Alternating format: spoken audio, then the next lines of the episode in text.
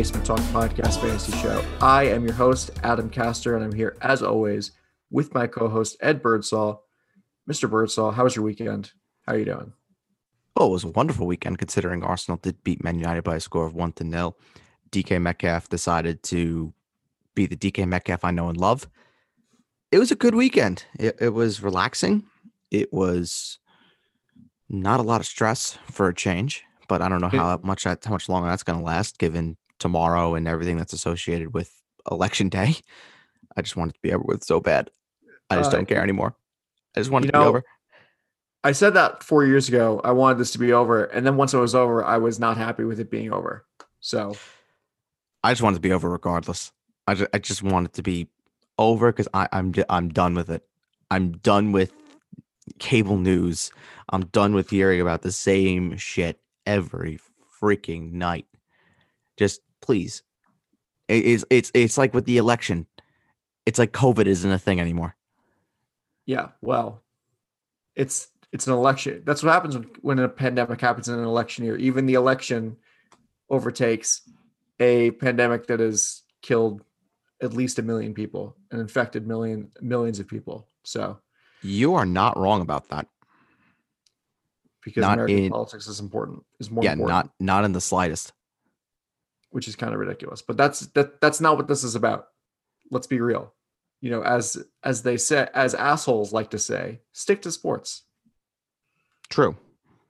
True. I, I am much more qualified to talk about sports than I am to talk about politics. Yeah, Plus, it is a much more happy, joyful, and fruitful discussion. depends on what team you root for, honestly. Well, I don't think we're ready to kill each other over our team choice. No. Well, I've made it this far. True. That, that is that is quite true. Now, if you were a uh, Washington team fan, or if you were a Philadelphia Eagles fan or New York Giants fan, maybe not. But considering you're the New York Jets and we only play each other once every four years, I'm I'm, I'm okay with it. Yep. And both of our teams suck. Yeah. What are you gonna do? Happy days. Yeah. Well, I mean, hopefully Adam Gase gets fired because then before the tw- before next season, because then if he doesn't, then I will be a Giants fan because I made that bet on air. And then we may have something else to talk about Yeah. in but terms of our uh, our friendliness. Uh, how was your how was your Halloween, Adam? it was it was all right. It was pretty good. Um, yeah, we had a few trick or treaters, not too crazy. A lot of people in my in my neighborhood they kind of left out tables in the, in the front of their driveway and put some candy there, put some Yeah. like nice festive decorations. Yeah, that's what a lot of people in my neighborhood did. They just left something by the mailbox or something. But we, where I live, we just very rarely get trick or treaters anymore. It's actually kind of sad. But Halloween is a silly holiday. I just, I just Yeah. don't look forward to it every year. And then when it's gone, we could look forward to Thanksgiving, which is one of the best holidays. It's funny because I feel like for a lot of people, yeah, the true meaning of Halloween, like the true purpose of the of the holiday, is kind of like lost.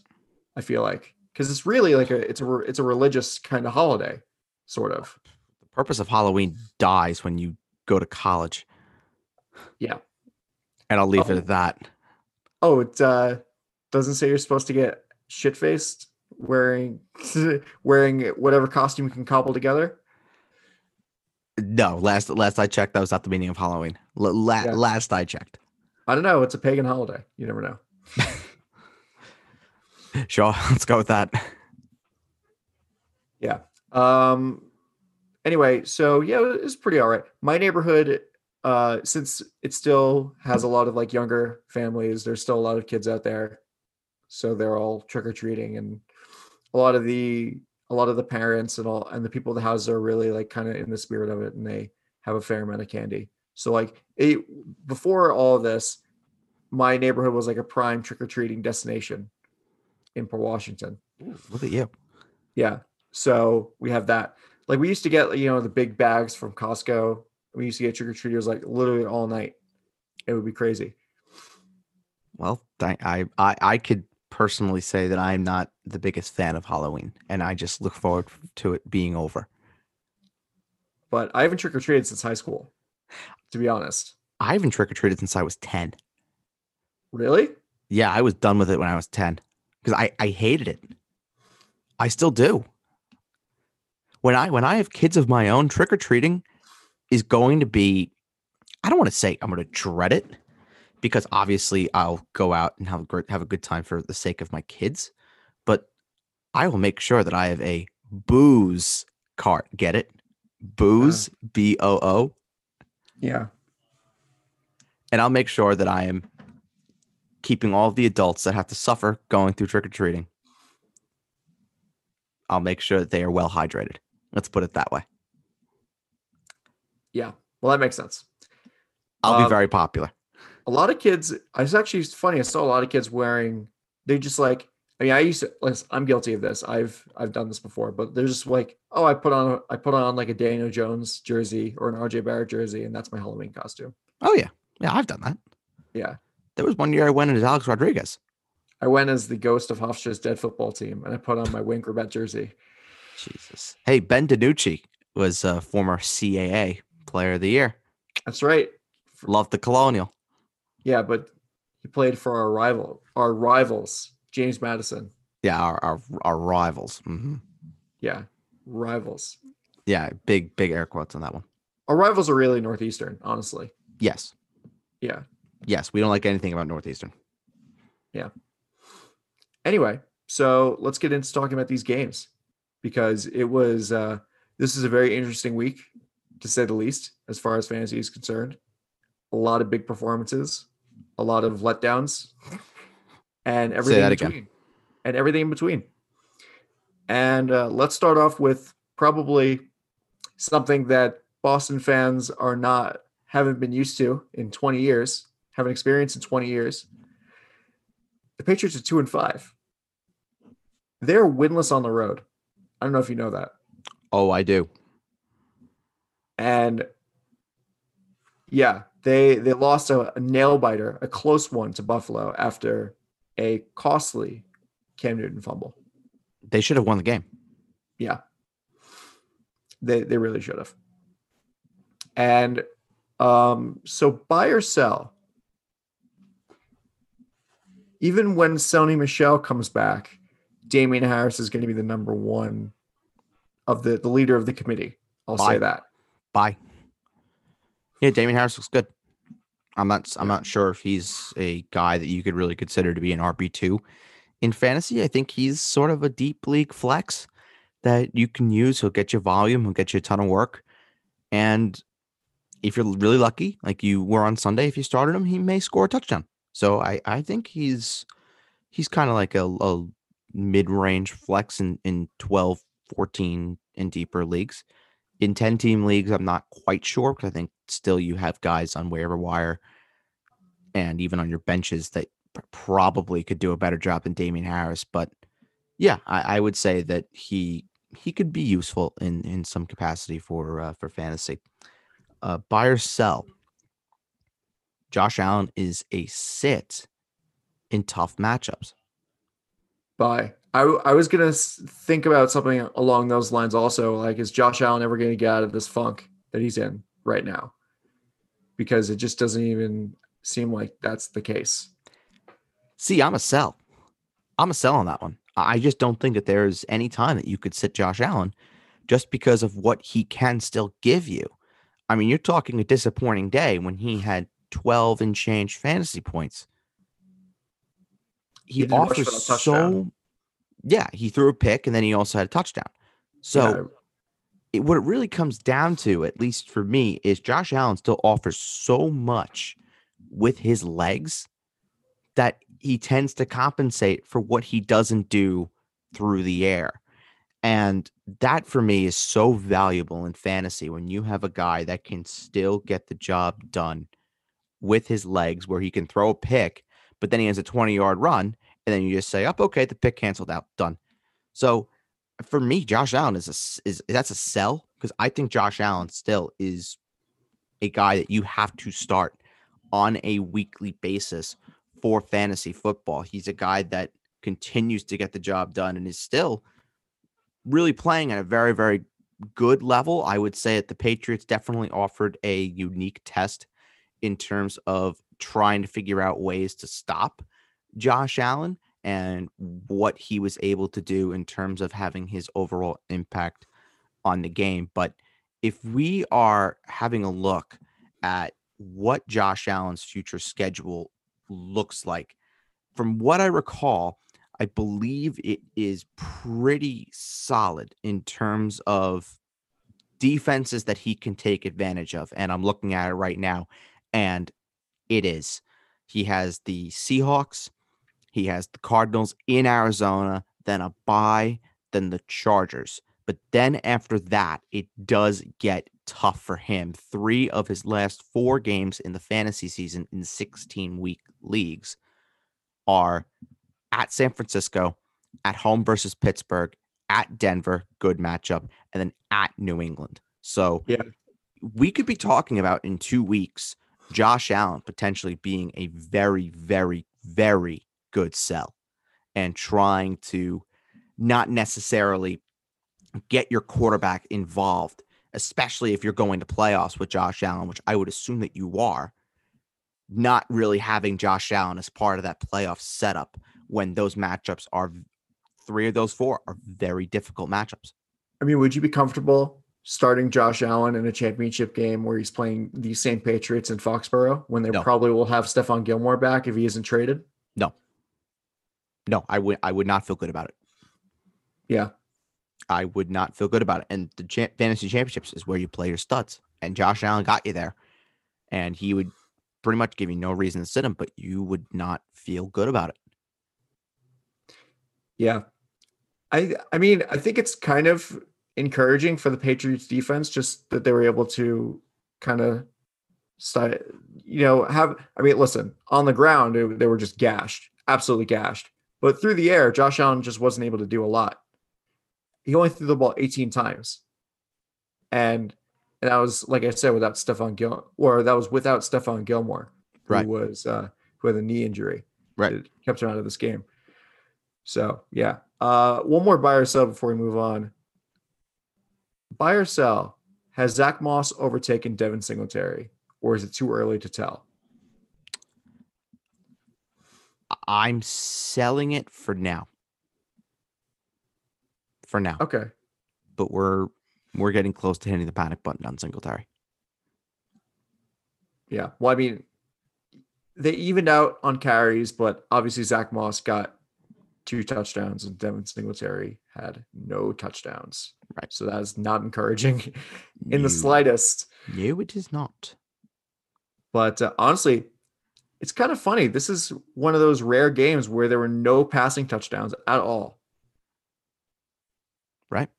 And there were uh, so there were two rushing touchdowns and or two rushing touchdowns for New England and three rushing touchdowns for uh, Buffalo. I I would love to see, you know, it's sort of like scorigami where you're like where you have you know like the random scores that you never see, but it's like how many games have there been where you have quarterback where you have the two quarterbacks both not throw for any touchdowns but rush for at least one touchdown? You would have to to pitch that to Scorigami.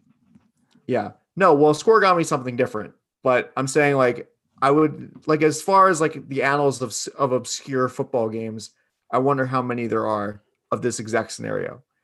I wish there was just a database somewhere where you can look this up. Where you didn't have to go and hunt and pack up for all this research. I'm sure I'm sure there is. It just really takes a lot of digging. because it's just kind of fascinating. Because a game like this, you're like, oh wow, it was a pretty high scoring game, and then you see that Josh Allen and Cam Newton didn't throw, did not throw for a touchdown, but rushed for one each, and then the running backs did all the work. But anyway, uh, speaking of, well, actually, this is a game where the running backs didn't do anything, and it's the Jets and the Chiefs. This is all air all the time, and oh god, I mean, just just fucking fire Adam Gase, please. Just just please, please, please, please. No promises it's going to happen there. please fire Adam Gase. Fire him after the Patriots game at least. I would f- fire Adam even if we beat the Patriots. Fire Adam Gase. You want him fired a trebuchet? Yeah. No, not even not even that. I want to fire it out of like one of those Civil War cannons. Jesus. Yeah, into a rock, into a into a into a brick wall. Jesus. He is destroying this franchise. So much for the revengeance for Le'Veon Bell. You know, I thought this was like the lock of the century that Le'Veon Bell was going to score against the Jets. Yeah. I thought it was the, the lock of the century. And it didn't happen. Buy or sell. The Chiefs running back situation is kind of a mess now. Um, I would say that's a sell because I still think Clyde Edwards Helaire is the number one there. I thought they wanted to get Le'Veon Bell more touches because, of course, Jets. But I would say that it's something to continue to monitor, especially as we get closer to playoffs to see, you know, if this continues. Because Well, they if it same amount does, of touches, actually. They had the same amount of touches. well, I, that's what I'm saying. They wanted to get Le'Veon Bell more touches to, because it was against the Jets. But I still think that Clyde Edwards Helaire still is number one in this backfield. I think that he is the guy going forward that can continue to be called the number one running back for the Kansas City Chiefs. So I'm sell I'm I'm selling that one. I'm I'm Okay. going to go ahead and sell that one. Buy or sell. The Kansas City Chiefs defense is startable going forward. Because I, I could have said something. I could have said something about the, the the skilled position players that comes with the Chiefs and, and all of that, but that's just boring. We talk about we talk about the position players. I feel like every freaking week. So let's just talk about the defense.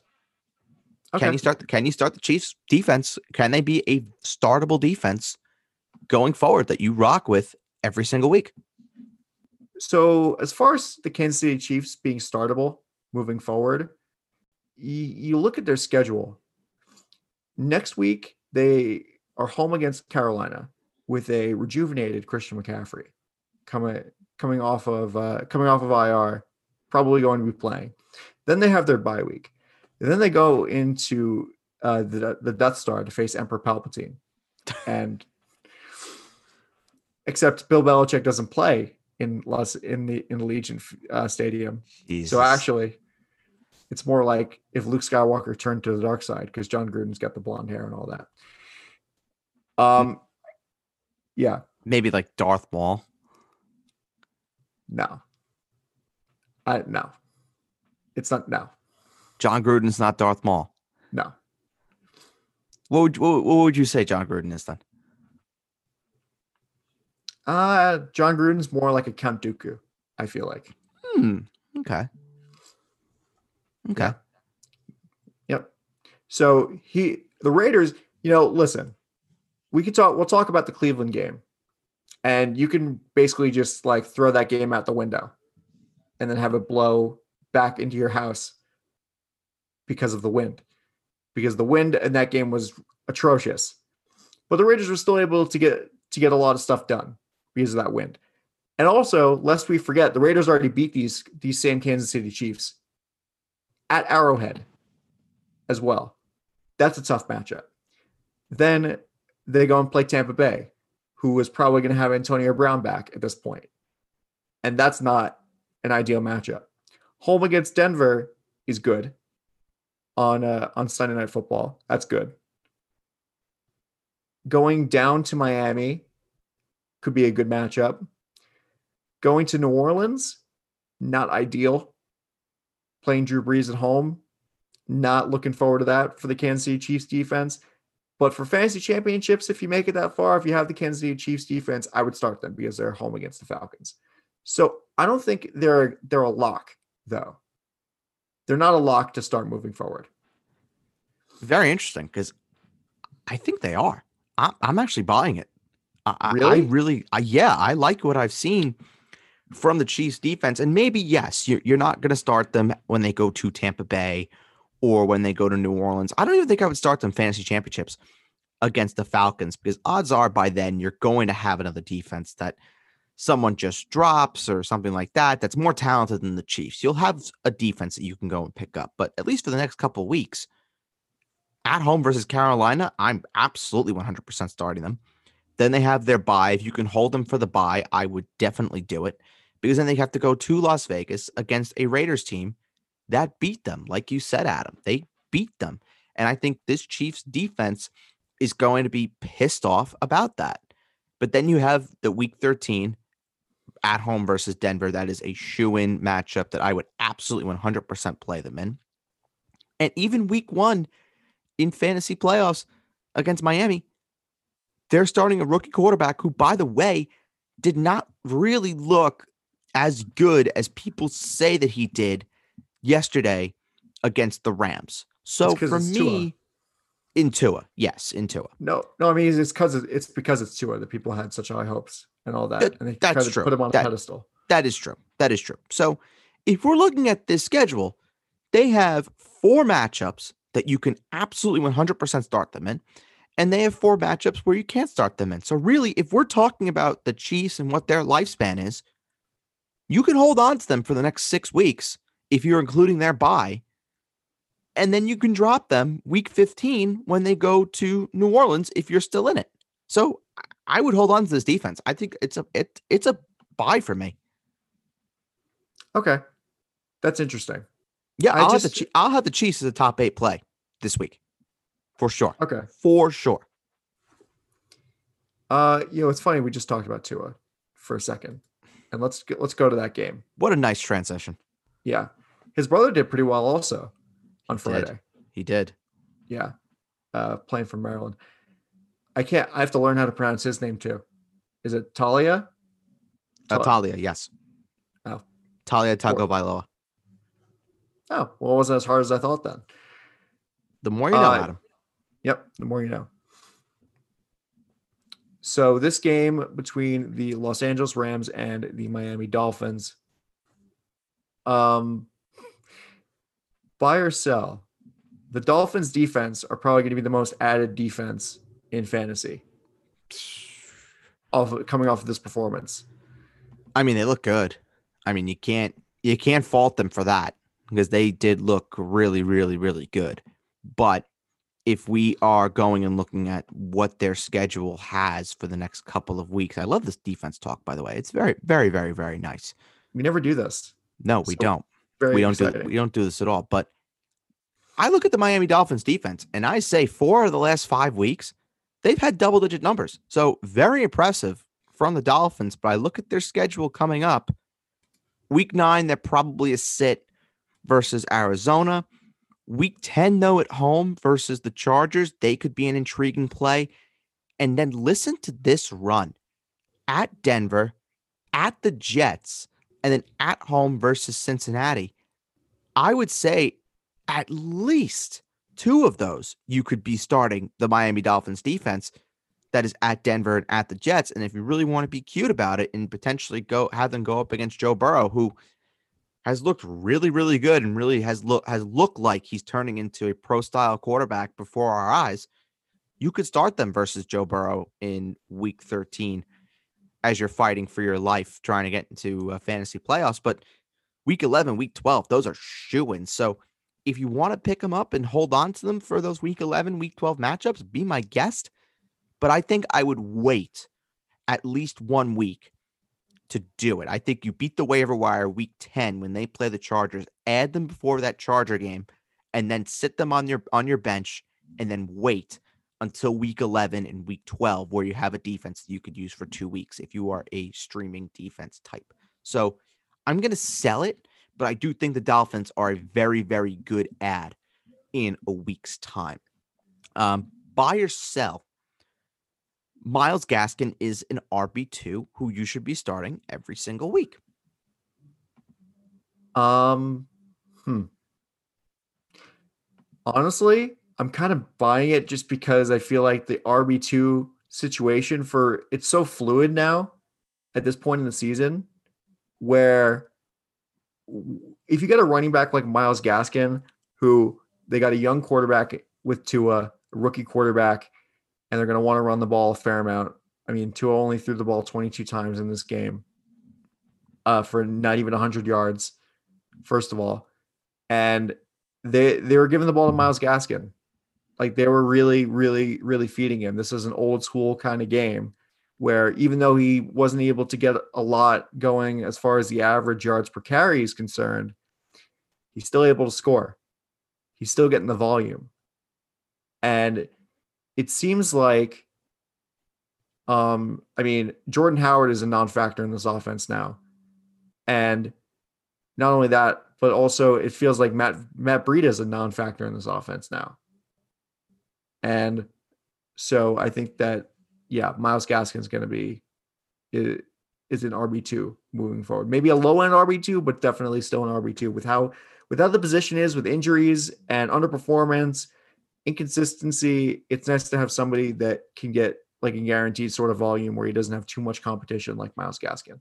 Adam, you said the key word right there that I was going for guaranteed volume. And you look at his carries the last couple of weeks 16, 18, 18, week three against Jacksonville, 22 he's been fairly consistent in terms of the workload that he's been getting. And if you were someone that managed to pick him up when the Myles Gaskin hype originally started, good for you because you, I believe, have a really good, consistent RB2. And I think what really helps Myles Gaskin as well when you're putting pitting him against a guy like David Johnson, for example, is they're kind of getting the same workload in terms of carries, but Myles Gaskin is hauling in receptions. So in PPR, he's much more useful in that department when you're talking about him basically on average getting four to five receptions a game, whereas David Johnson, you're only really logging two or three receptions a game.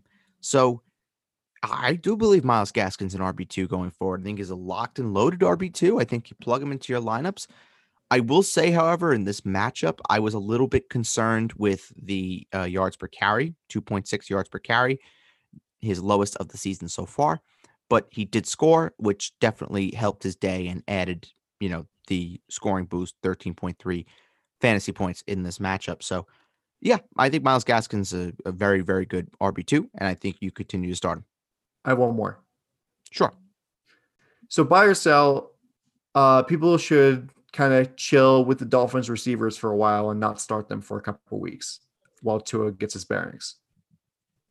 Um, I think if you have to start them, and, you can, but I, I would probably fade them if you if you have the chance to do so. Yeah, I, I think you uh, you could. I'll give you one more about the Rams. Okay. Uh, buy or sell. The Rams' offensive players are not startable in fantasy. All of them. All of them outside of Robert Woods and Cooper Kupp. See, that is the clarification that I wanted because I think that you're right. Bye. It's just I, I, I just don't know with this team. Listen, anybody can uh, listen. If Jared Goff can get 355 yards, Sam Darnold can get 355 yards if he threw the ball 61 times, and he had the weapon and he had the Cooper Kupp and Robert Woods at wide receiver. But I it's just not an encouraging performance from Jared Goff at all. And we still have no idea what the fuck is going on with the running back committee because it's it's at the whims of Sean McVay. And, you know, you never want to unless like nobody has mind reading powers. Nobody knows what Sean McVay is going to decide on it on a given day, what's going on with the Rams backfield. Because I think you you thought that you solved it.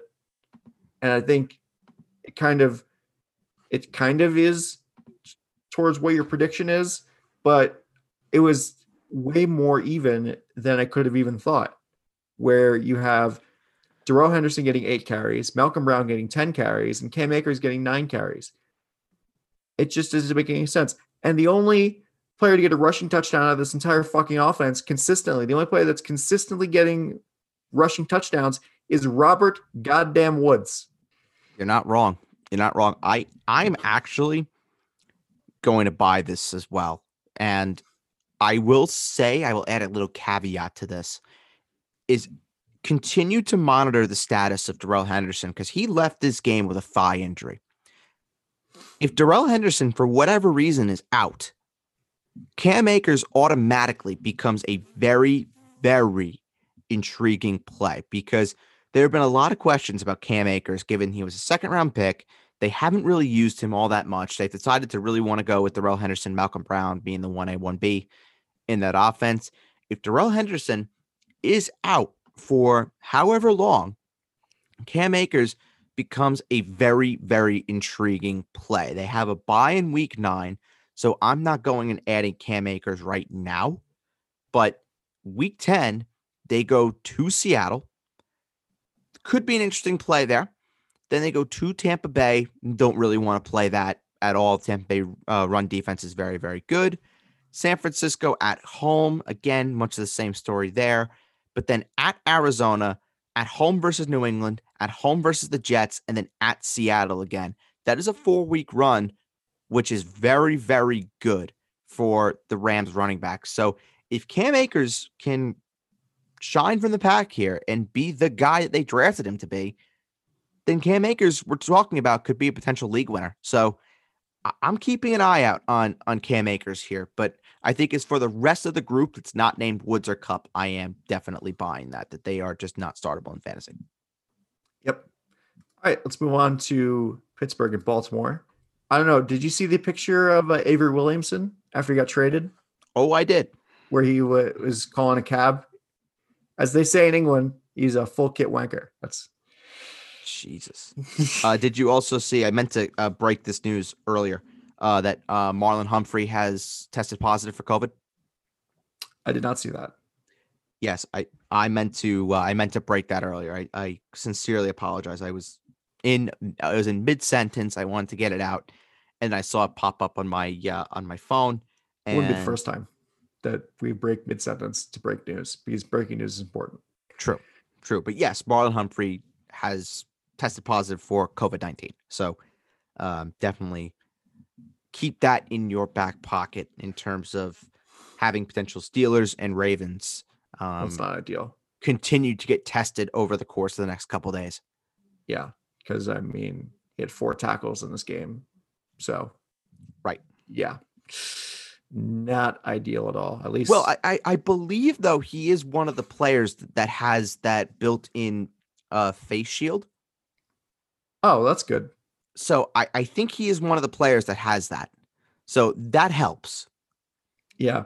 That definitely helps. But yeah, it, it is something to continue to monitor over the next couple days. And hopefully we'll have an update um, on all things Ravens and Steelers and all of the all the like uh, on Tuesday when we do the waiver show. Buy or sell the Ravens are more a rushing team than a passing team. How can that be anything but a buy? Yeah. I mean, Lamar Jackson just looks inept at times throwing the football. It's like 2018 Lamar Jackson. Yeah. Yeah, he he's just so inconsistent when it comes to throwing the ball. It drives me freaking nuts. It really does. It really, really drives me nuts it has to be a buy. Has to be. Has got to be. Yeah. Is Jake right? Is J.K. Dobbins going to be on a majority of fantasy championship winning rosters? Uh, Jake Simone hopes so. Yeah. No, that's what I mean. It's Jake. That that's the Jake I'm talking about. Yes, he. He no really, other really hopes so. Yeah, he I'm sure really he, hopes. I'm so. sure he hopes so. But do you think so? Um. Yes maybe. I think it just depends on what Mark Ingram, what happens with that. I think it also came down to.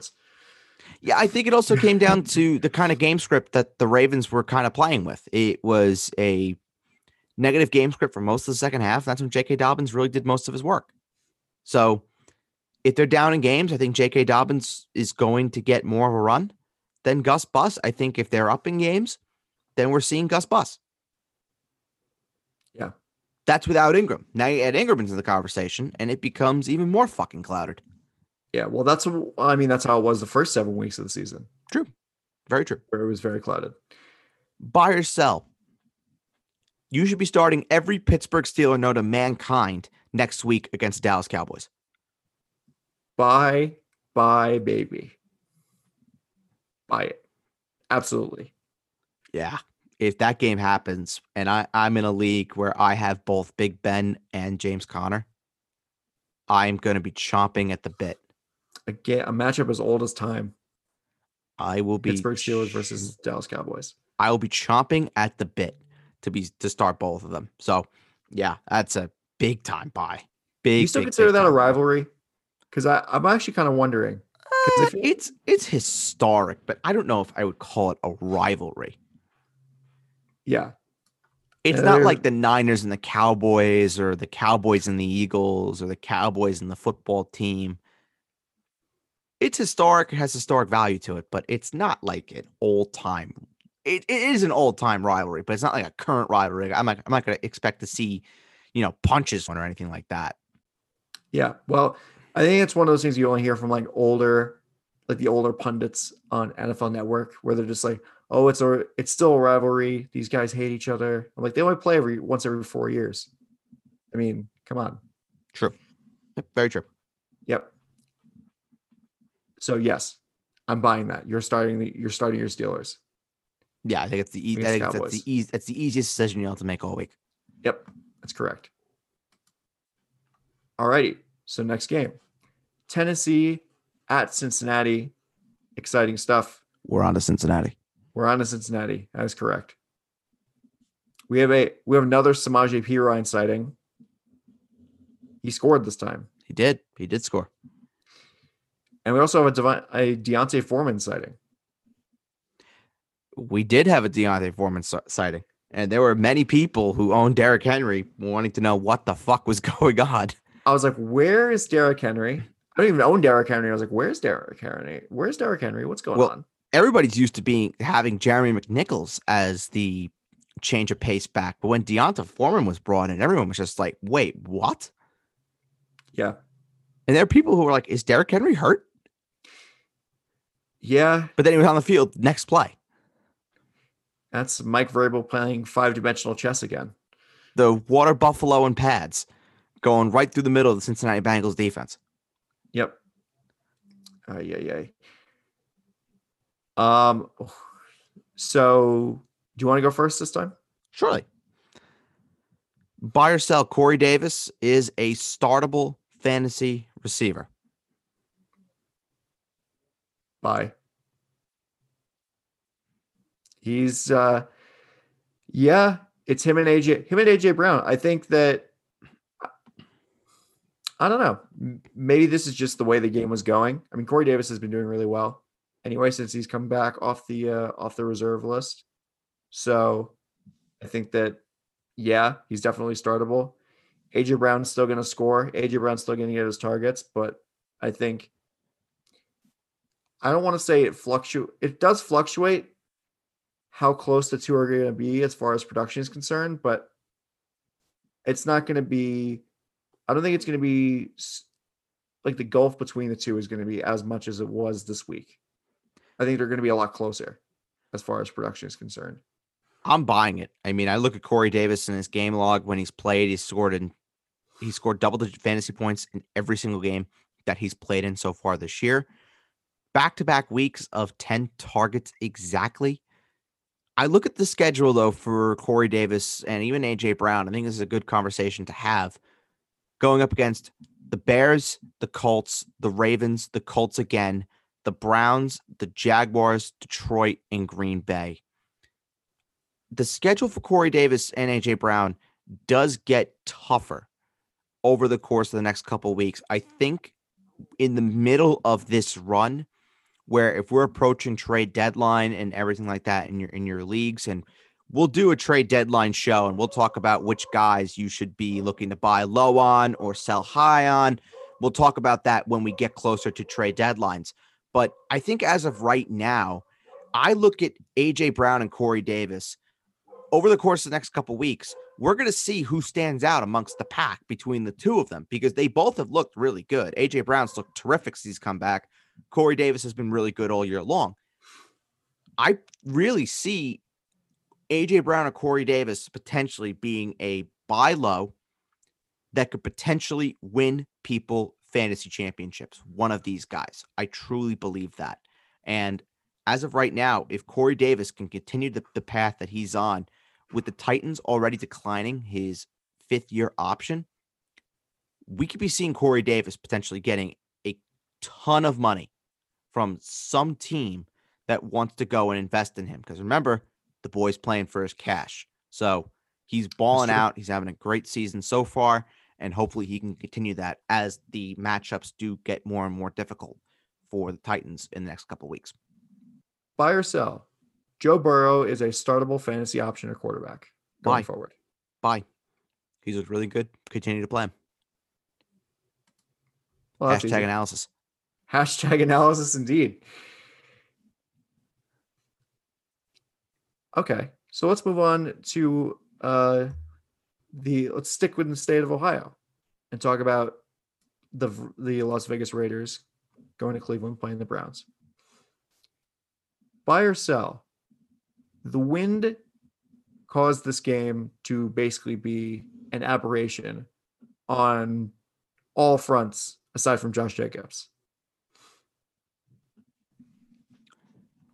Yeah, that's uh that's a buy. I mean, everyone struggled in this game. Everybody. I know Nelson Agholor was a a very popular waiver ad this week. He put up a zero. Uh, Hunter Renfrow was able to score. Darren Waller didn't necessarily have the best day in the world. Josh Jacobs looked great, but didn't log a reception, which is uh, tough for him. 128 yards on the ground. Carr looked okay. Baker Mayfield just looked, he looked meh. And this was a matchup that I think a lot of people expected Baker Mayfield to shine in, and he didn't. But you can blame the weather for it. So Hurricane Yeah. Zeta said, "Hold my beer." yeah, it really, it really did. So I mean, I'm, I'm not necessarily too worried about it. Um, it was a, it was a tough day. I think everyone knew that the weather was going to be a bit of a factor uh, in this game, and boy was it. Um, I think it it does continue though to look very very good though for the Cleveland Browns over the next couple weeks after their bye in Week Nine at home versus Houston, at home versus Philadelphia, at Jacksonville, at Tennessee, at home versus Baltimore. Not great, but at the Giants and at the Jets, that is outstanding, and I think it's a great opportunity if you if you can to buy low on any Cleveland Brown imaginable. If you Yeah. could buy if you could buy low on Nick Chubb, I would I would do it. I was working, so I was working last night, and I was getting post game for this. It was like one of the only times where I've had to get post game from a kicker because they had because the Raiders had Daniel Carlson on, and he was talking about dealing The with the wind. wind and all Yeah. of that. Yeah. like almost all the questions were about the wind. Jon Gruden, Jon Gruden was like, "Well, listen, the wind was against us. The wind was against them too. We just we dealt with the wind. They didn't. That sort of thing." Jon Gruden, his new profession, weatherman. Weatherman, Jon Gruden, Basement Talk Podcast, Weatherman. JR's been replaced. Yeah. Sorry, it's Jon Gruden. It's, It's John. Gruden now. Yeah. I mean, you can't say no to Jon Gruden. No, of course not. Great guy. Yeah. Buy or sell? I guess buy or sell the Cleveland Browns. You should be buying low on. Um, buy, buy low, Buy low. Uh, buy low. buy low. Yeah, I mean, like like we said, I mean, this game, this game was an aberration, as far as just because of the rain, because of the weather, the sleet, the wind, the crazy shit. the It actually, it actually, the, the the correct term for it was the grapple. the grapple. The grapple. Yes. That is the meteorological correct term. See, this is one of those situations where I can't tell if you're fucking with me. I swear to God. Because it doesn't li- listen i'm sure that yeah I swear to God, they had on the Fox broadcast for the game. They had the the weather, like the, you know how they show the weather for each game yeah in the weather icon. It was not snow, it wasn't sleet, it wasn't rain, it was grapple. is it just because they can't say clusterfuck G R A U P E L. Grapple. Oh see i was expecting it to be spelled like grapple but replace the a with an o Grapple. grapple It was grappling in Cleveland. yeah it was grappling in cleveland honestly it's a fitting word for it Yeah, because the game was a fucking mess. grapple just like grapple The game was a fucking mess. but I, I I do think that people are gonna people that maybe didn't pay attention to the weather report would be like, "Well, my Cleveland Browns suck. They're terrible. I'm gonna trade all of them." and then you know they're gonna get uh, diminished returns for them when they're at their lowest, and people and opportunistic buyers, especially with the trade deadline coming up, opportunistic buyers are going to be like, listen, I'm going to pounce on this. If I can get Kareem Hunt for like for just somebody of lesser value than he is, or maybe two players of lesser value, then like sure, like two bench players who are kind of good, you can trade that for Kareem Hunt, then yeah, go for it. Yeah, I mean, I I I agree with you, Adam. I, I do. I think that if you can go and get any of those Cleveland Browns for cheap, definitely go and do it. Yeah, and I think that there are going to be some people that are going to be even to the point where they're going to be like, listen, I can't have these players on even on my team anymore. Like, I think that you you might you might be seeing Harrison Bryant on waivers after this week. Oh, for sure, for sure, he'll be back on waivers. Um, you're going to be seeing like Rashard Higgins back on waivers. Austin Hooper could be on waivers. Austin Hooper could even be on waivers. D'Ernest Johnson could probably be on waivers. Yeah, and yeah, this is one of those situations where you can see them coming back next week or in two weeks. Well, I guess in two weeks because they're going into going into the bye, but uh, in two weeks where it's going to where they're going to come back and they're going to kind of prove some people wrong. For sure, given how light their schedule is. Yeah. All right. So, Indianapolis and Detroit. Buy or sell? Philip Rivers is back. Uh, sell. Sell. He is an old man. He probably went home last night and tried to have another kid. So he I is felt much, like you were going to say something like that. I he is like, much God he is it. much he is much more focused on other areas and no he is not back he is not someone that you are should be even considering to add to your fantasy teams at any point. Please do not go ahead and do that. Please please please please please do not do that. Uh buy or sell. Kenny Golladay owners should be very nervous. Um, left the game with a I- hip injury. Buy. I think Kenny Golladay owners have been nervous all season, just because it seems like Kenny Golladay just can't stay on the field, like at all, and it's been kind of a will he won't he sort of thing almost every week where you're looking at the at the inactives making sure that your guy isn't there that he isn't there. And i think that you know you see how how well marvin jones and tj hockenson and even marvin hall filled in for kenny golladay once he came out of this game. And I mean, listen, the Lions have have a bevy of weapons, but I th- just to get back to the main point, I I don't know. I'm not real. I I'm worried. I'd be worried about Kenny Golladay just because of the just seemingly constant injuries that he's been having this season. It's unbelievable. Yeah, it's a, it's a big buy for me as well. I mean, you have to be very, very concerned about Kenny Golladay and his durability for the rest of the season, given it looks like the Lions are falling out of this uh, pretty quickly. They got destroyed by the Colts, plain and simple. And if he is not going to be available for the Lions over the course of the next couple weeks, it really does start to look like that the Lions may just keep him out, period. And you may not have Kenny Golladay for more than half the season when he was injured to start, came in late, has looked okay, but now he may be gone for a while. So, yeah, it, it is a definite concern for anybody that does own uh, Kenny Golladay. They now could be without him uh, for the at least foreseeable future. Uh, one more, one more for you. Uh, buy or sell. Owners should be considering benching Jonathan Taylor. I was hoping you were going to do something about this because I was actually going to ask a buyer or sell about this if you hadn't. Um, I don't know. I just don't know. I think. Well, frankly, I I just don't know what Frank Reich was thinking starting Jordan Wilkins over Jonathan Taylor, unless there was something uh something below the surface that nobody told us about, where Jonathan Taylor like picked up something in the game and he played through it. I mean, I, I don't know. Based on what I've heard, I've been asking around about this. There's been nothing that I've heard so far that says that Jonathan Taylor has been uh, was hurt at any point. So this could really have just been part of the game plan or game script or anything like that. But for me, it does not make any sense.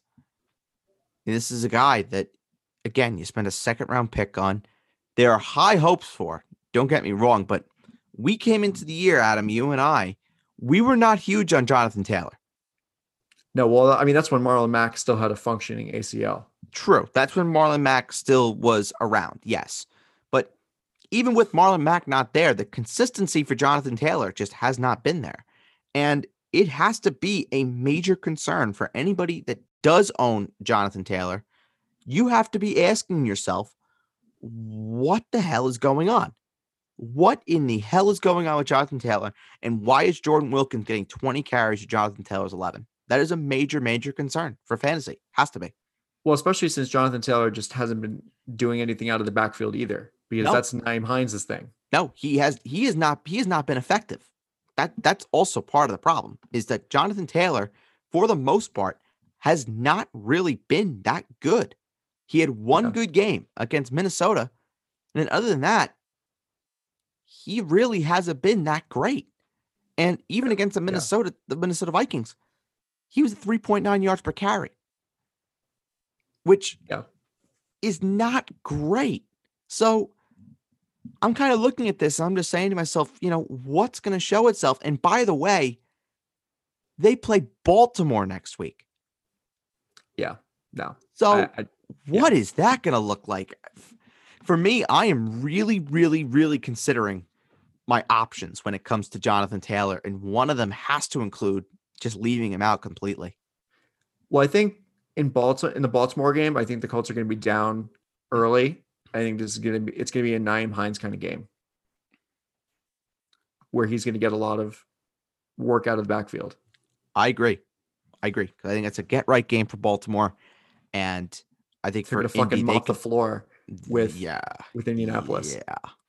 Baltimore can go in there and, and stomp on them Is that I- in Baltimore or in Indianapolis? in Indianapolis. oh, well, still. But in the dome, perfect conditions for Lamar Jackson. to absolutely embarrass some fools. Yeah. Uh, let's talk about a running back that actually succeeded. And we're going to be finishing off these one o'clock games and talking about the Minnesota Vikings Oof. upsetting the Green Bay Packers. Dalvin Cook just making up for lost time. I mean, this is crazy. Buy or sell. Dalvin Cook is going to either be one or two. He's either going to finish as the RB1 or the RB2 in fantasy. If he could stay healthy, buy. If he could stay healthy. That's the big question when it comes to Dalvin Cook. He looked incredible. Four touchdowns, three on the ground, one receiving. He looked really good. And he continues to show why he should be picked as a first round pick despite the injuries. Because he has games like this where Because he just in for his goes cash. where he just goes fucking bonkers because he is playing for his cash. Thank you, Adam. You're welcome. That's I've a learned. buy. I've learned from you that that that it, the most powerful factor in the world. It's not willpower. It's not dedication. It's not hard work. It's monetary success. Amen to that. buy or sell. Aaron Rodgers and Davante Adams is the best stack in fantasy football right now. Is there a word like above buy that I can use? I will purchase Um, that, sir. I would I will say acquire that. I want it. I I would want- say big, big, big, big, big buy. Yeah, huge buy. Absolutely huge buy. I mean, it seems it just seems like Aaron Rodgers isn't looking any anywhere else. It's just Davante Adams. Only Aaron Rodgers can get away with locking in on one receiver on in every single play. I th- I'm selling it because there is Patrick Mahomes and Tyreek Hill, but in terms of guys that you can have on the same team, it is very plausible you could have Davante Adams and Aaron Rodgers on, on the same team. And if you do, I mean, you got to be loving this. You just have got to be loving this. Well, considering that Aaron Rodgers was falling pretty far in drafts, Dude, I picked him in a draft in the 12th round. I I drafted just him like, as "Yes, my please."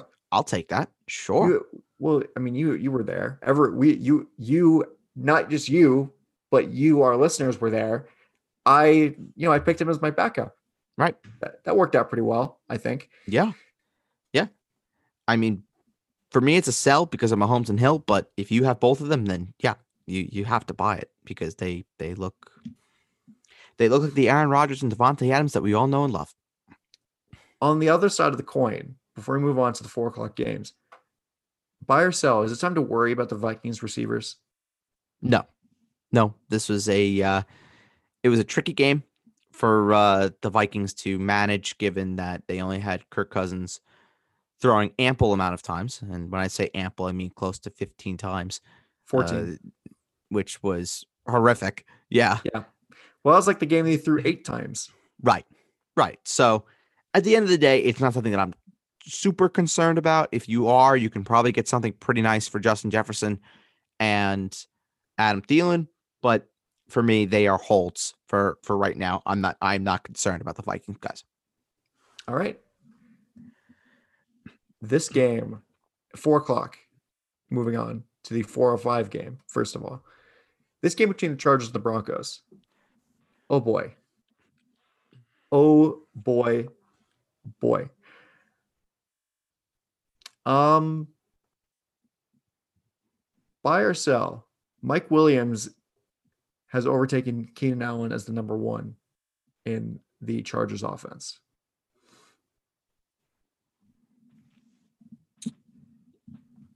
Sell. Sell. I think Keenan Allen is still absolutely 100% the number one in this offense. I mean, Mike Williams could be a guy that you go ahead and pick up and you start potentially as a high end flex. But in terms of a guy that could be at the very worst, he's a wide receiver two most weeks in Keenan Allen. Yeah, I, I'm I'm selling that one. That Mike Williams is not is the number one. Keenan Allen still for me is the number one in this offense, and he is going to continue to be that going forward. Um, buy or sell. You should be doing your hardest to try and trade Melvin Gordon or Philip Lindsay. Um, I'm buying it. I mean, I think Philip Lindsay will probably be the easier of the two to trade because I think Melvin Gordon probably has a suspension incoming. He's spin on the wheel of discipline, as some people say. Uh, after after what happened a couple weeks ago, so I think that Philip Lindsay, especially after this game where he had the 55 yard touchdown, people are going to see that, and you might you might get somebody that would give you a nice piece for him.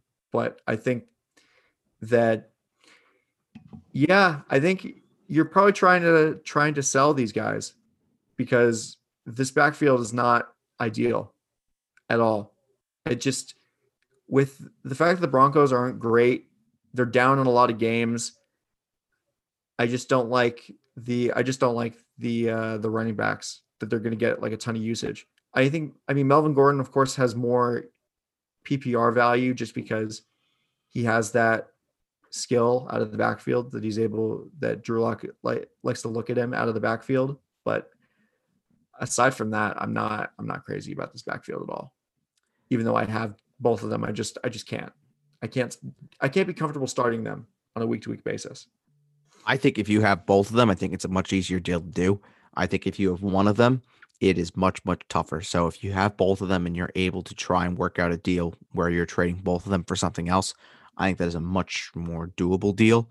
I think if you have one of them, it might be a little bit more difficult. But if you're trading, let's say you're trading Lindsay to the Gordon owner, you're trading Gordon to the Lindsay owner, then I think that is much more of a deal where having one could help in terms of getting something done. But I think if you're trading Gordon on standalone value or Lindsay on standalone value, I think it could be definitely a little tough to do. Yeah. we have some slight breaking news. We have oh. two defensive player trades. Oh, okay. Desmond King has been traded to the Titans, according to Adam Schefter. Wow. Okay. And Kwon Alexander has been traded to the Saints. Ooh. Yep. Wow. Interesting. So there you go. Very interesting. Okay. Uh, do you have anything else you want to talk about with this game, or do you want to move on to New No. Orleans and Chicago? No, I'm good. All right. New Orleans and Chicago. Buy or sell? With Michael Thomas out, Jared Cook is a really good start in fantasy. Well, Michael Thomas and Emmanuel Sanders with the with when they're both out, Jared Cook is a good option in fantasy, good starting option. Uh yeah, I, I I'm gonna buy that. Um, I was debating starting him yesterday. I did not do it. I ended up going for Harrison Bryant, and that was a bad move on my part. But it really didn't help me, or really didn't hurt me. Excuse me. Uh, at the end of the day, considering uh, there was one DK Metcalf that really helped make sure that I got the win yesterday. But uh, yeah, I think Jared Cook, as long as uh, Michael Thomas is not there, I think you can definitely call him a tight end one, a, a solid tight end one. I think if Michael Thomas is there, then he might be downgraded a little bit to being like a low end tight end one, high end tight end two. But I think he's someone that you could definitely rely on at least most uh, most weeks. Uh, buy or sell, the Chicago Bears should be going back to Mitch Trubisky ASAP. I don't I don't know. I'm selling it. I think Nick, Nick Foles definitely kept them in this game. First of all, I don't know. He had a better performance in this game than he had against Los Angeles. I'll say that. Were we watching the same game? Maybe. Do you Yeah. remember the play on third down? If it wasn't if it wasn't overtime, I'm not exactly sure. I think it was when Nick Foles had the entire side of the field wide open, and he just chose not to run. Yeah. He chose not to run. Mitch Trubisky will run for that first down. He'll get That's that true. first down, and he'll continue to march the Bears down the field to potentially win the game. Nick Foles was blocked off by two defenders in a flash, and he took a sack. Well, here's the thing. I mean, maybe they should go back to Trubisky, but I don't think they will. Because Matt No. Nagy is like, Mitch Trubisky's our wildcat quarterback now. Yeah, I don't think that they're going to go back to Trubisky. They should, but I don't think they will. Yeah. Sadly, as sad as it is to say. he's like because in the in the post game he's like yeah no we really like the the role that Mitch has been uh has been has been given and we're really trying to get him into you know we're trying to expand the role that he has in the in the offense like you know how do you really expand the role of Mitchell Trubisky in the offense You Having him be the quarter- fucking starter. you put him at quarterback that's what you do Exactly. you don't make him your wildcat quarterback he's not a wildcat he's a real quarterback god damn it Preach. Preach. Yeah. Buy or sell. I have one more. Buy or sell. Allen Robinson is a fantastic buy low. Buy. Definitely. I mean, I wouldn't trade I wouldn't trade him personally because I think that even as bad as Nick Foles can be and has been in a couple games, Allen Robinson has still got his. And Allen Robinson is quarterback proof. We've seen it. He's not matchup proof, but he's quarterback proof. Yeah, I, th- I think he's an auto- that's an automatic buy. I think Allen Robinson is again, he has just consistently been one of the most consistent receivers in fantasy. And here we are again talking about Allen Robinson getting six for 87 and a touchdown, and he's doing that very, very, very quietly. Uh, yeah, that is a very, very easy buy. I'm looking at his schedule going down the stretch, and it is fucking incredible. At Tennessee, all right. At home versus Minnesota, great. Then he has a bye. Then he's at Green Bay, meh. But then, then this stretch run at home versus Detroit, at home versus Houston, at Minnesota, and at Jacksonville. That is oh, a fantastic run to end the season. So if you could get an opportunity to buy low on Allen Robinson, I highly recommend it. Yep. All right, next game, our penultimate game, and that is San Francisco at Seattle. Jimmy Garoppolo left this game with an with I guess he re-aggravated the high ankle sprain. Uh, I think that that's what Kyle Shanahan said. He he re- re-aggravated his high ankle sprain, and George Kittle also uh, limped off the field with a foot injury. Yeah, those are two that I would definitely be keeping an eye on. Kittle, Kittle, I believe they're saying right now is day to day, whereas Garoppolo, it's looking like a real doubt that he is uh, going to be able to play on on Thursday. But I mean, I looked at Nick Mullens. I thought Nick Mullens looked really good. Oh yeah, Nick he Mullens did. really good for a change. yeah, It No, helps. it- It doesn't help also in regards to the 49ers and people that have George Kittle and Garoppolo that this is a short week for them. That really, really, really hurts their chances of being able to play. yeah. Well, I, I think that Nick Mullens is worth starting, probably maybe against the Packers. In deeper in deeper leagues and two QB leagues, yeah, possibly. But uh, yeah, I, don't know. Uh, I think also what's kind of interesting, uh, Kyle Shanahan also said that Jordan Reed is has been practicing, and they might be getting him back soon. Also, Well, they could be getting him back for Thursday if Kittle's not going to be able to play. yeah. Even then, I mean, Ross Dwelley did catch a touchdown, so True. it was his only catch of the game. Buy or sell, no matter who the running back is in Seattle, they're worth a start. That's a buy for me. That whoever the starting running back is in Seattle should be started. DeeJay Dallas was fifth on the depth chart and then comes in and becomes the number one guy and has two touchdowns in this game. So yeah, it's it's very clear that they are a run first team and you should be going and trying to find the starter for the Seattle Seahawks and starting them on a weekly basis.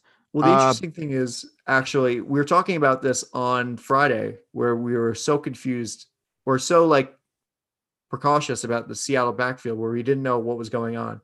So Travis Homer, we we said he was going to play, but really he was active. Pete Carroll said he was active in an emergency situation for an emergency situation. Basically, Basically. we don't want to play him if we don't have to. It's like what Leonard Fournette did against uh on Thursday. Right. Against the Bears. We're like Right. if if something happens to DJ, DeeJay Dallas, we don't want to have to, you know, we don't want to be caught with egg on our face. Buy or sell, you should never play Tyler Lockett after a big game. I'm buying it just because I think that DK Metcalf is the number one in this in this offense. I don't think that it's necessarily a 1A, 1B anymore. But really, I mean, I could be wrong next week. I just don't know. It's a buy for me. I think there was a stat that I saw where six of the last seven times after Tyler Lockett has posted a 100 yard game, at least 100 yards, he has failed to register 60 the following week. So it's a concern, but I think Tyler Lockett, you know, that he had a monster, monster game last week. And this was the uh, DK, sorry for writing you out of the game script last week. We're going to get you back in and we're going to get you back in in a big way. And that's exactly what happened. So I wouldn't be too worried about the Lockett Metcalf split. I think Lockett had his big game, DK had his big game, and now it's going to be back to uh, to normal. So uh, if anybody's worried about Lockett, try and go harass them for uh, for Lockett because of course he's been terrific all year long, and hopefully will continue to be that way uh, for the stretch run and for the fantasy playoffs. Yep. Well, if you don't have anything else, we can move on to the Sunday night game. No, I'm I'm good. All right. So Dallas at Philadelphia. This game was interesting. Oh yeah, that was great. Yeah, That was great. it was it was weird. Um, my my favorite part was was getting the highlights for this game and listening to both Merrill Reese and Tom McCarthy just be completely caught off guard when the uh, ball got snapped over Chris Jones's head for the safety, and Merrill Reese was just laughing the entire time it happened. Yeah. Yeah, that was um that was something. where Ross Tucker was talking about what about press box food and what he's going to talk about on this podcast uh, about he had a filet mignon in the in the press box, and then the ball just goes over Chris Jones' head like, oh shit, that's a safety. Yeah, that was um I don't know if that was on purpose I think it was. But See that they they mentioned that. I was like, I what's the deal with that? I'm kind of curious. I think a lot of people are curious. Why would you do that intentionally? the only way, the only thing that I thought of was that if you get the two points and you get the on the onside kick, that free kick for the safety, you're down by 14 points. So if you score a touchdown, you're down seven. You kick an onside kick, maybe you get it, and then you need to score a touchdown to tie the game. That's the only thing that I could reasonably think of as to why you would do that. It give away two free points. But it's not an onside kick. It's just a, it's a safety punt. Uh, no, it's it's a live ball. Oh, really? Yes, it's a live ball. Huh. Yes. Well, it has to go 10 yards though. It is a live ball. Well, that's what Greg Zuerlein did. Greg Zuerlein took that punt, he booted it as high as he possibly could. And the second that ball hit the ground, it was game on. football's a weird sport. Yeah, it was a free free kick. So it's it's live. Yeah. And he he booted that as high as he possibly could, got his uh, special teams guys in position to, to fight for the ball, and the second that ball dropped, game on. Game on, so you can go get that ball. I I always thought it was like maybe it was like a field position thing because it was like um you had because like if you're punting out of the back of the end zone, the Eagles are probably going to get the ball like the 50 or something or the 40. Well, I think at that point it didn't really matter. It was a matter of you either get the ball and you potentially drive for a touchdown and see what you get with the onside kick, or you don't and the Eagles get the ball and it's game over, essentially. Yeah. So I don't think it really it really mattered, you know, in, in hindsight. Yeah. Anyway, so buy or sell. Travis Fulgham is a startable fantasy option Buy. going forward. Buy. He's the number one receiver for this offense. You should be starting him on a week to week basis for sure. Will Alshon Jeffery ever play a game for this for the Eagles this season? No, no, he will not. Buy or sell. You should be looking to trade every single last Dallas Cowboy. Buy. Yeah, it's a buy for me. Yeah. This I just don't know with this team. Here's a trade that just went through in one of my leagues, and um, I, it- it's actually a very interesting one. So, the trade is Ezekiel Elliott, Stefon Diggs, and AJ Brown for Derrick Henry, Austin Ekeler, and DJ Chark.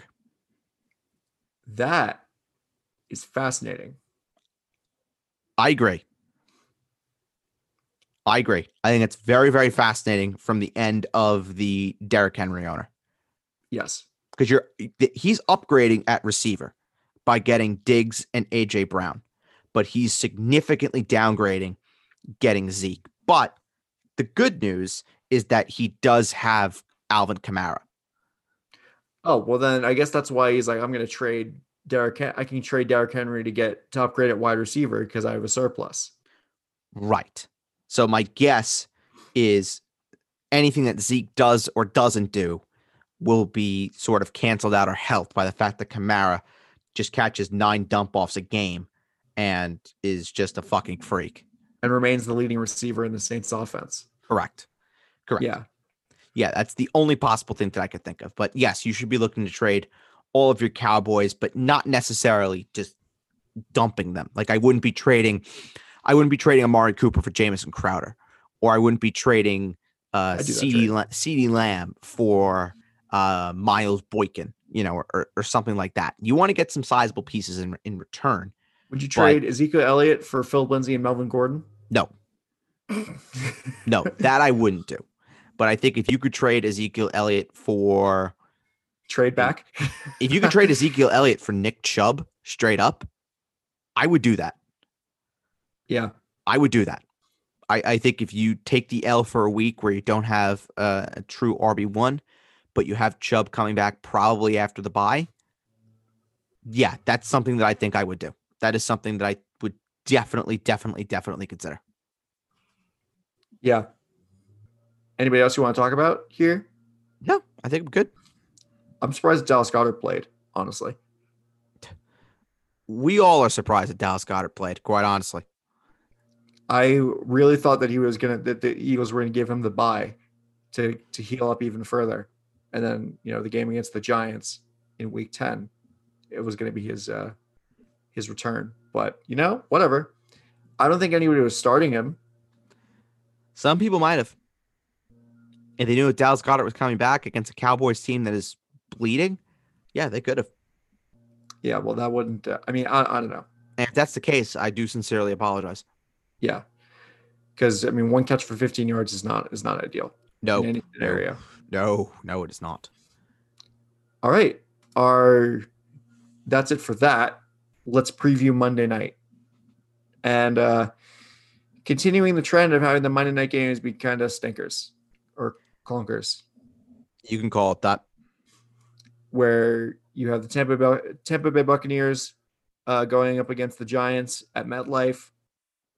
Tom Brady revengeance against the Giants, except nobody on that team played in the Super Bowl. I don't think. Maybe the long snapper. Maybe the long snapper. I don't know. Well, long snappers, you know, they last a while in the league. So True. uh, the only injury news for the Bucks is uh, we talked about Chris Godwin already, where he broke his finger, but he's going to be out today, tonight against the Giants. But they did say that he's a 50-50 chance of suiting up on next Sunday night against New Orleans. So that is worth monitoring. Huh. I would be shocked. Yeah, that would be a bit of a surprise for sure. Uh, Devonta Freeman is also out Yeah. for out. mon- for Monday night, Mm-hmm. but probably not. So, starter meter. I mean, you're starting your Bucks in this game. I mean, seriously, come on. Yeah, Within Brady- reason, Brady's like an eight. Ronald Jones is like a seven. Leonard Fournette's like a five. Mike Evans is like an eight. Scotty Miller, if he plays, is like a six. Gronk is a eight. Yeah. and then the Giants, you, you just can't. I mean, two quarterback leagues. Daniel Jones is probably like a five or a six. Um, interesting. I would continue to monitor Wayne Gallman, see what he does tonight. Um, see if he's worth potentially an ad. Sterling Shepard, I think, is is a very very reasonably good ad out of the slot. Um, that's true. Yeah. If you're starting him, he's probably like a seven on the starter meter for me. I actually like him a lot tonight. Darius Slayton is like a four for me. Golden Tate's like a three, and Evan Engram is probably like a seven. Yeah. I I do like the Bucks defense though, because Daniel Jones, you Yeah. know he's going to turn the ball over. Yep, you can You take it to the bank. Daniel Jones will have a turnover tonight. So Yep. the Bucks defense is like a nine. Yeah. All right. Well, thank you for listening to this episode of the Basement Talk Podcast Fantasy Show. You can find all episodes of the Basement Talk Podcast, Basement Talk Podcast Fantasy Show, the Quizitational, and our new show, The Debate, on Apple Podcasts, Spotify, SoundCloud, and Amazon. Release Saturday. Yeah, Release release Saturday. those. The first episode of the debate is out, featuring yours truly. Yep. Both of us. Very exciting stuff. Very, very, very exciting.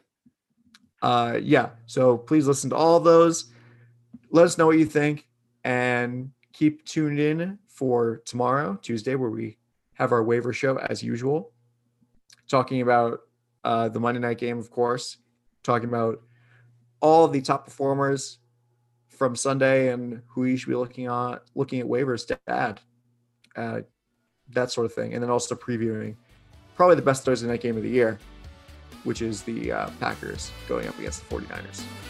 So far, at least. Yeah. Yes. So for my co-host Ed Birdsall, I am Adam Castor, and we will talk to you next time on the Talk Podcast. Bye bye.